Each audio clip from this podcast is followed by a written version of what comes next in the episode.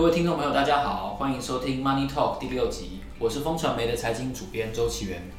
我是海咪，那今天一样跟奇源一起主持，跟大家聊聊最近有哪些有趣的财经新闻。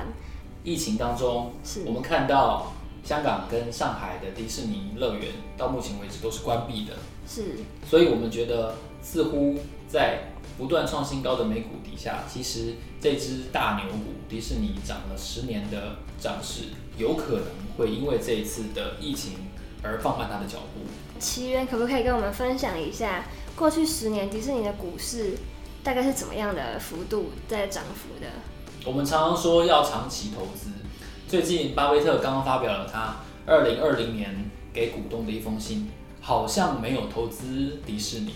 不过，如果你有投资迪士尼的话，相信你的收获可能甚至不输给巴菲特。为什么呢？因为我早上刚刚跑了一张表格，就是从二零零八年底一直到二零一九年底，也就是最近的时间，迪士尼的股价大概累计上涨的报酬率是百分之五百七十二，五百七十二，也就是快要六倍这么多。那同期之间呢，S M P 五百指数的涨幅大概只有三倍左右，大概大幅领先了指数超过百分之五十，所以这么大的一个涨幅，所以可以看得出来，迪士尼确实给他投资人带来很大的收益。他凭什么做到这一点呢？我们从一个数据可以看得出来，也就是二零一九年的时候，全世界票房最棒的电影前五名全部都是迪士尼的电影，我念出来，大家一定都有或多或少看过一两部。第一名毋庸置疑，当然就是《复仇者联盟四》就终局之战。这个海咪你有看吗？有，当然有啊。对，那一到一到四集你都有看？对，一到四集都有看。对，你看，果然是一个影迷。那第二名是《狮子王》第二集。是。那第三名是《冰雪奇缘》第二集。嗯。然后第四名是《惊奇队长》，第五名是《蜘蛛人离家日》。你看，全部都是漫威宇宙或者是迪士尼自创的一个作品哦。这也难怪马丁·史科西斯就是爱尔兰人 （Irishman）。这部片的导演，他前一阵子在《纽约时报》他有亲自写了一篇文章，他就感叹说，现在的电影圈哦，已经完全变成了这种超级英雄式的，嗯，的电影宇宙。是，真正他们眼中老电影人所谓的电影，好像越来越难在电影业生存。听众朋友听到刚刚那边有没有想到，为什么漫威它也是迪士尼的呢？嗯，那其实迪士尼从二零零五年的时候，他就以七十四亿美元收购了皮克斯；二零零九年的时候，又以四十二亿美元收购漫威；二零一二年的时候，以四十一亿收购卢卡斯影业。那卢卡斯影业，听众朋友可能比较不熟悉，但如果讲到星际大战的话，大家应该就都知道了。在二零一七年的时候，他又以股份交换的方式收购了 Fox 旗下的有线电视跟影视业务。那 Fox 旗下就其实是包括了国家地理频道跟辛普森家族。我们这次看到这一连串的收购，给迪士尼带来非常非常大的改变，甚至可以说是 DNA 重组这么剧烈的改变。因为在我小的时候，我印象中迪士尼就是一个拍卡通的公司，然后我看到的都是合家老少咸宜的内容，从白雪公主，然后到后来的超人特工队，我看到的都是。全家都可以看的，它没有特别超级英雄式的，或者说很真人演出的电影的。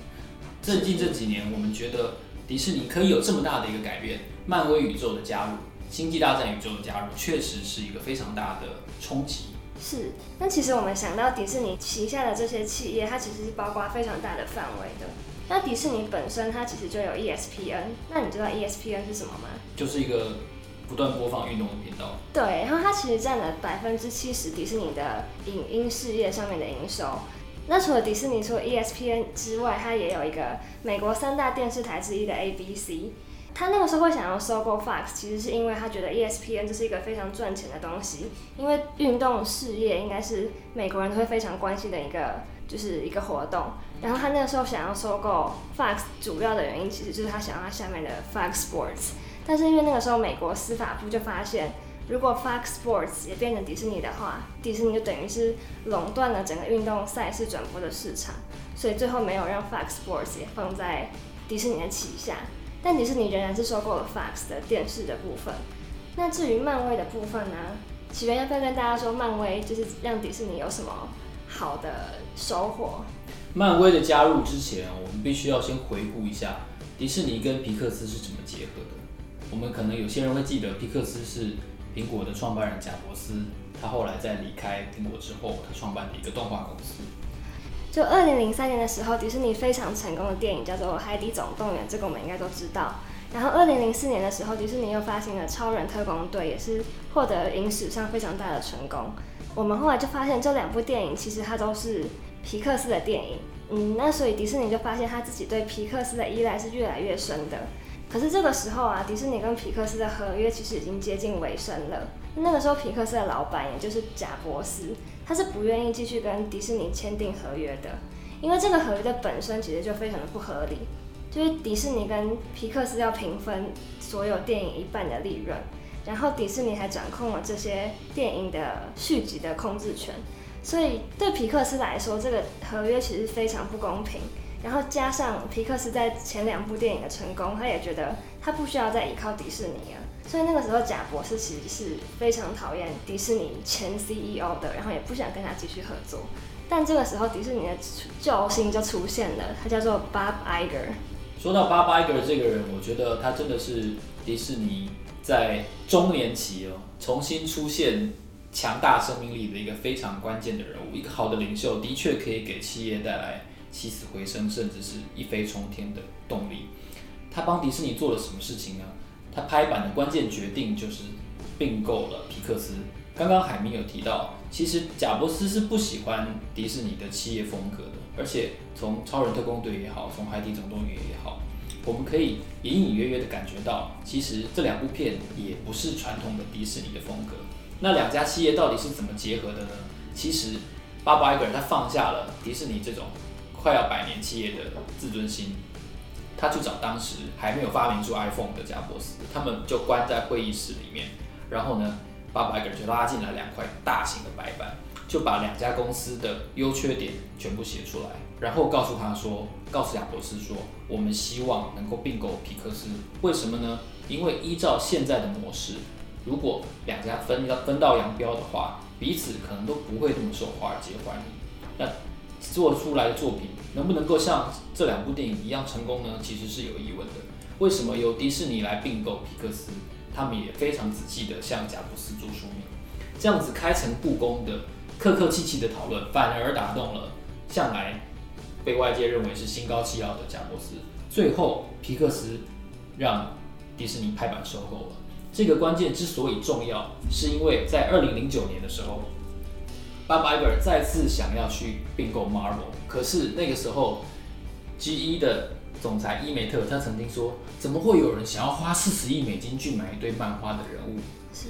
一个百年的美国精英企业的执行长公开这样说，他们觉得迪士尼实在是疯了。那之所以能够成案，也是因为贾伯斯居中说想。这是在后来巴巴伊格尔自己的自传中提到的，就是说他知道他自己没有办法说服 Marvel 的老板，但是如果由贾伯斯这个曾经经营过动画公司的人出面来说的话呢，一定可以。所以他就打电话给贾伯斯说：“我们有过以前的合作经验，这几年来似乎也合作愉快，是不是能够请你以投资迪士尼的身份？因为他在并入皮克斯并入迪士尼之后，贾伯斯也是身为大股东，能不能以？”大股东的身份，帮我跟 Marvel 说一下，结果后来 Marvel 的确就因为贾伯斯的说相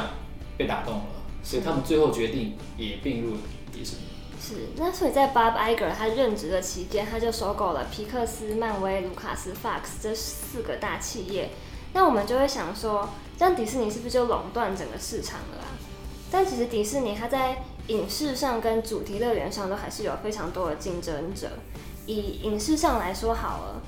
大家不知道有没有听过美国的 Comcast，它是美国的通讯业集团，然后它的收入在全球有线电视是位居第一的。那紧追在后的还有 Sony、华纳跟 Viacom，迪士尼现在是位居第二，可是这三个其实都还是离它的距离没有很远，所以迪士尼本身也是非常紧张的。但如果在主题乐园上面来看好了，大家都知道环球影城有了哈利波特这个系列之后。来的人潮越来越多，那还有美国的 Six Flags，还有另外一个叫做 Cedar Fair 的东西。那这个企业它其实是因为它位在加拿大，所以大家可能比较没有这么熟悉。但事实上，它有十二个游游乐园、五个水上乐园跟五个饭店。那这对迪士尼来说其实也是很大的威胁。我们这时候就要来看看迪士尼到底是靠着什么赚钱的啊？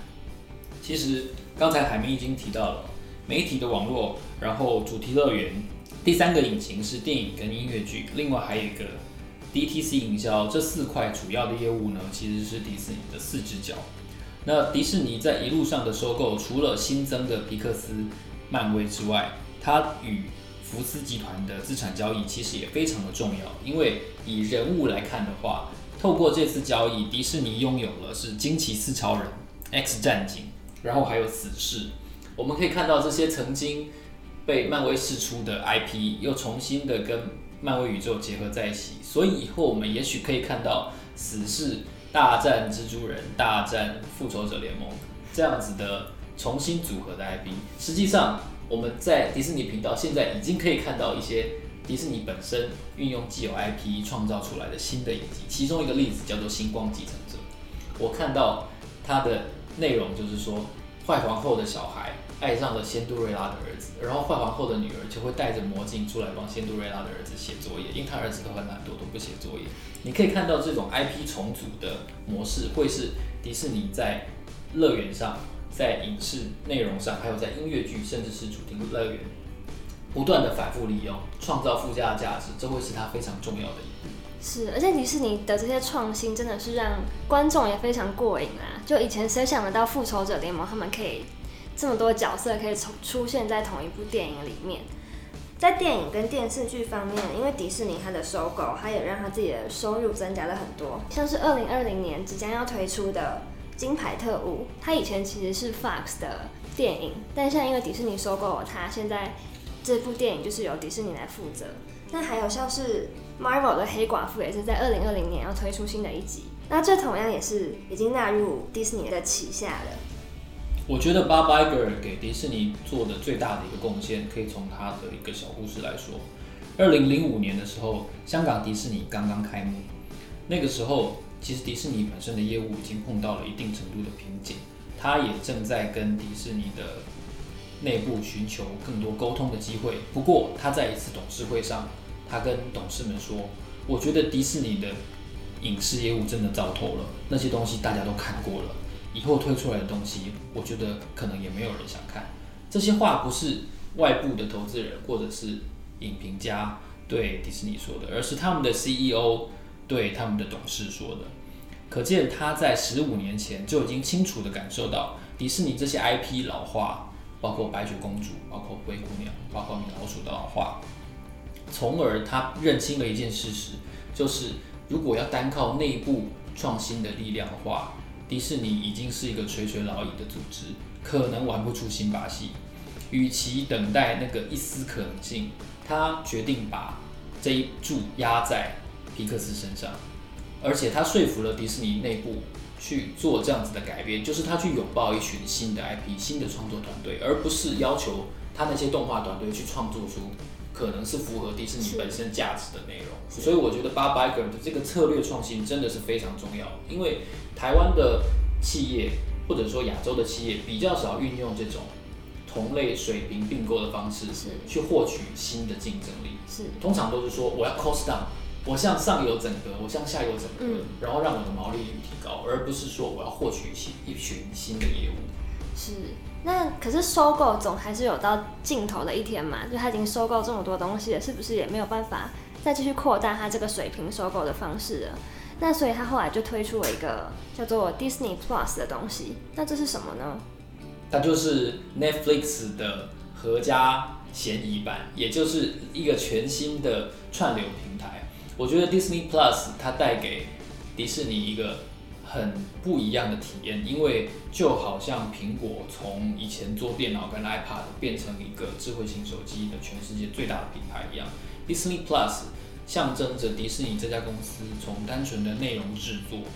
然后跨足到乐园之后，再跨前一步，到了一个更资本密集的一步，就是串流平台，它的资本投入会是非常高的。是，那我们要来看这个 Disney Plus，它对 Disney 到底有多重要？那 Disney Plus 的这个收入的项目是归在一个叫做 DTC 营销的这个项目里面。那一开始在二零一九年第一季的时候，DTC 营销的营收只占了占比大概是百分之五。可是后来在二零二零年第一季的时候 DTC 营销的占比就已经到了百分之十七点五。这就是多亏了去年十一月迪士尼推出明星商品 Disney Plus，然后它在推出二十四小时之后就吸引超过一千万人注册，然后股票也因为这样大涨了百分之七，飙出史上新高。所以尽管最近我们说新冠肺炎重击迪士尼乐园，但是迪士尼好像还是因为这个 Disney Plus 的明星产品，让它的股价在几天内就回升到当初飙涨的盛况。我们在讨论 Disney Plus 给这家公司带来未来的影响的时候，我们一定会对标的两个对手，就是一个是 Apple 的 Apple TV，然后还有一个是 Netflix。我们在讨论串流平台的时候，我们一定会想到，像现在台湾这么多人把第四台停掉，其实我也一直在考虑，我们家还需要看第四台吗？对，因为第四台太多广告了。对，而且我觉得电视算是一个被动接收的状态，不像是影，就是平台，我们可以主动选我们想看什么。那台湾去年在第三季的时候，有线电视的用户直落突破五百万。那五百万是什么概念？其实，在大概十年前，我们的有线电视的占有率是百分之六十四，可是到现在只剩下百分之五十六，就代表人们已经越来越不想看有线电视了。对，可见即使。迪士尼完成了 Marvel 的并购，完成了皮克斯还有星际大战系列的并购之后，它还是不免会落入一个窠臼，就是创新不足的窠臼。你回头想一下，我一开始在节目的时候提到的那五部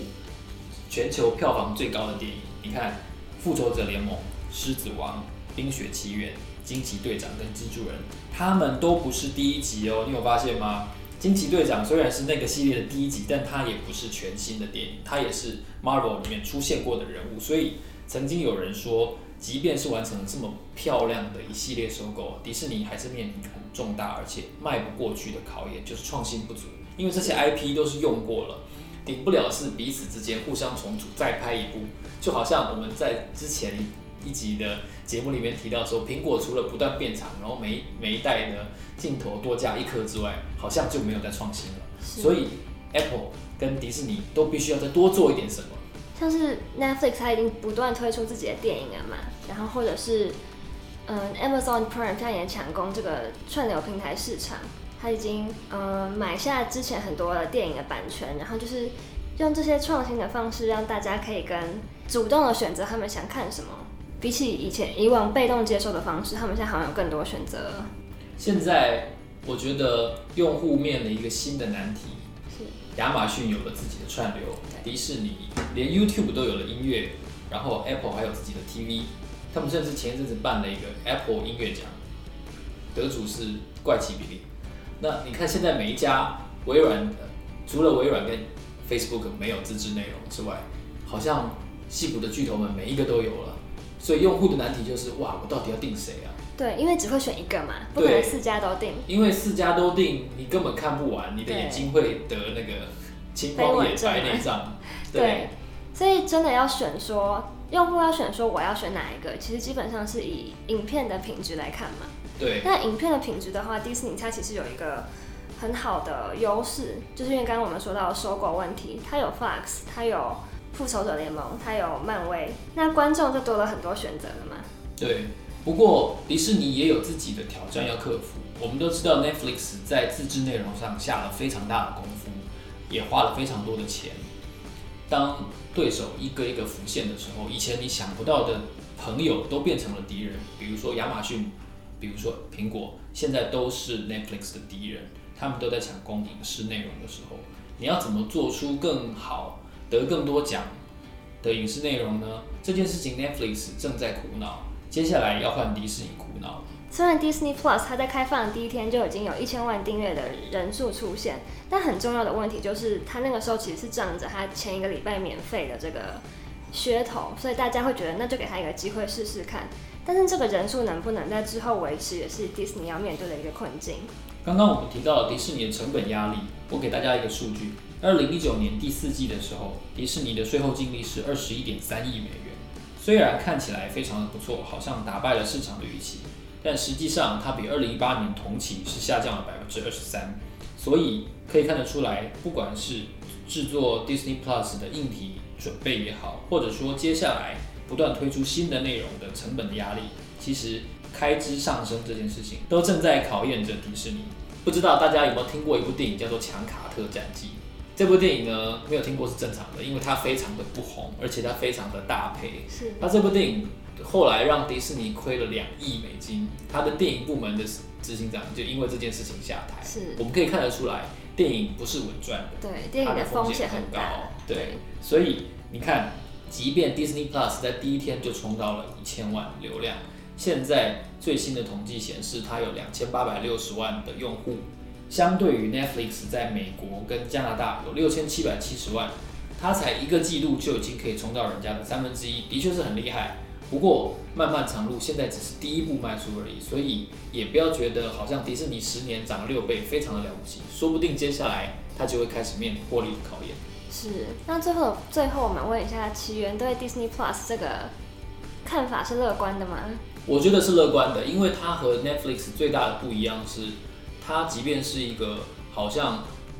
有一点垂垂老矣的组织，但是透过最近这十几年不断的大规模的收购，它的品牌形象和它的 IP 的内容已经有了非常长足的进步。这点是 Netflix 怎么样都追不上的。而且 Disney 本身这个品牌，其实大家就会信任它嘛，就是老字号，好像 Disney 出的东西就会好看，而且是小孩子可以看的，这点很重要。对，就是合家观赏啦。对，我觉得 Disney 会是一个。看似光明，但是挑战不断的未来。今天是我们 Money Talk 第六集的播出，非常谢谢大家的收听。我们期待下一集可以分享给大家更多关于华尔街跟全世界财经新闻不同的脉动。谢谢大家，我们下次见，拜拜。